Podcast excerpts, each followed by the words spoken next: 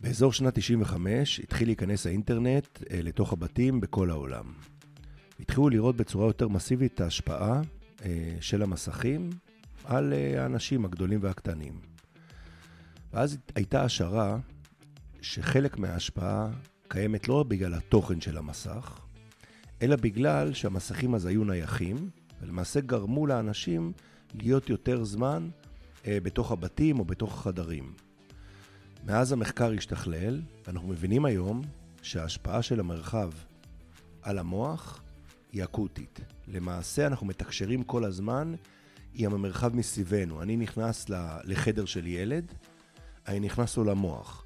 החדר הוא השלכה, הוא projection של המוח שלו על המרחב. שיניתי בחדר, שיניתי במוח. למעשה אנחנו מתחילים להבין שחלק מהשינה שלנו בעצם משמש אותנו למה שנקרא לזרוק זבל. אתה כל הזמן רואה מרחב מסביבך, אתה ממוקד אולי בדברים מסוימים ואתה קולט כל השאר, ובלילה אנחנו נפטרים כאילו מכל הפסולת, בין השאר גם של המרחב, של דברים שאנחנו רואים. למרחב יש השפעה קריטית, למעשה הוא אחד מתשעת המרכיבים שבונים את הלכידות בקבוצה ובארגון.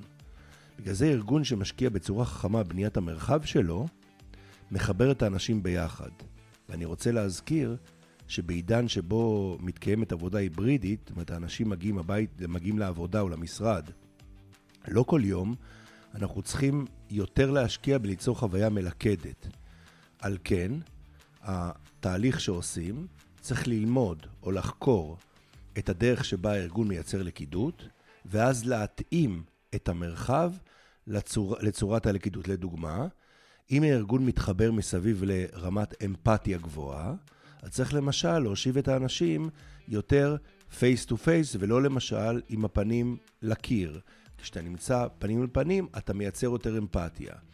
אם החזון של הארגון הוא חזון שמחבר את האנשים ומתלכדים מסביבו, איפה החזון הזה עובר? הוא לא עובר במקומות של אחד על אחד, הוא עובר ביותר במקומות כמו אולמות כנסים, מקומות שבהם נמצאים קבוצות גדולות, ולכן זה דבר שצריך להשקיע בו.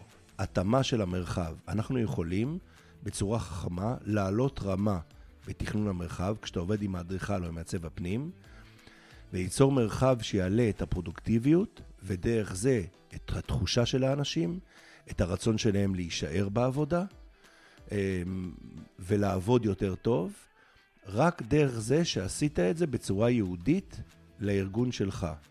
בצורה שהארגון שלך מתחבר.